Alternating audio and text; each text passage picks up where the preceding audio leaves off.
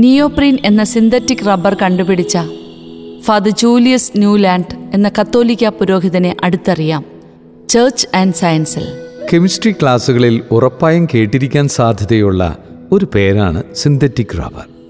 എന്നാൽ ഇതാരാണ് കണ്ടുപിടിച്ചതെന്ന് അറിയാവുന്നവർ നമ്മളിൽ കുറവായിരിക്കും. ഈ അറിവിലേക്ക് വെളിച്ചം വീശുന്നതാണ് ഈ കുറിപ്പ്.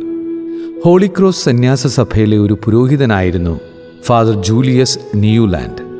അദ്ദേഹം ആയിരത്തി എണ്ണൂറ്റി എൺപത്തി ഒമ്പതിൽ നോട്ടഡാമിൽ നിന്നും ബിരുദം നേടുകയും ആയിരത്തി തൊള്ളായിരത്തി മൂന്നിൽ പുരോഹിതനായി അഭിഷിക്തനാവുകയും ചെയ്തു.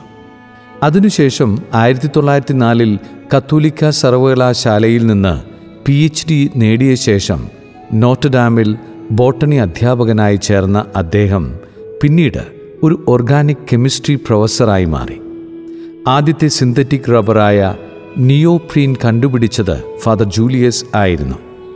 ന്യൂപോണ്ട് എന്ന കമ്പനി ആയിരത്തി തൊള്ളായിരത്തി മുപ്പത്തിരണ്ടിൽ നിയോപ്രീൻ ഡ്യൂപ്രോൺ എന്ന പേരിൽ വിപണിയിലെത്തിച്ചു. പലതരത്തിലും നിയോപ്രീൻ സാധാരണ റബ്ബറിനേക്കാൾ മികച്ചതായി അംഗീകരിക്കപ്പെട്ടു.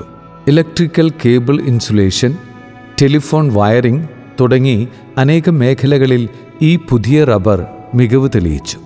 അടുത്ത തവണ സിന്തറ്റിക് റബ്ബർ എന്ന് കേൾക്കുകയോ ഇതുപയോഗിക്കുന്ന ഏതെങ്കിലും വസ്തുക്കൾ കാണുകയോ ചെയ്യുമ്പോൾ അതിനു പിന്നിൽ ദൈവരാജ്യത്തിനു വേണ്ടി ജീവിതം സമർപ്പിച്ച ഒരു കത്തോലിക്ക പുരോഹിതനായിരുന്നു ഉണ്ടായിരുന്നത് എന്ന വസ്തുത നമ്മുടെ മനസ്സിൽ നിന്നും മാഞ്ഞു പോകാതിരിക്കട്ടെ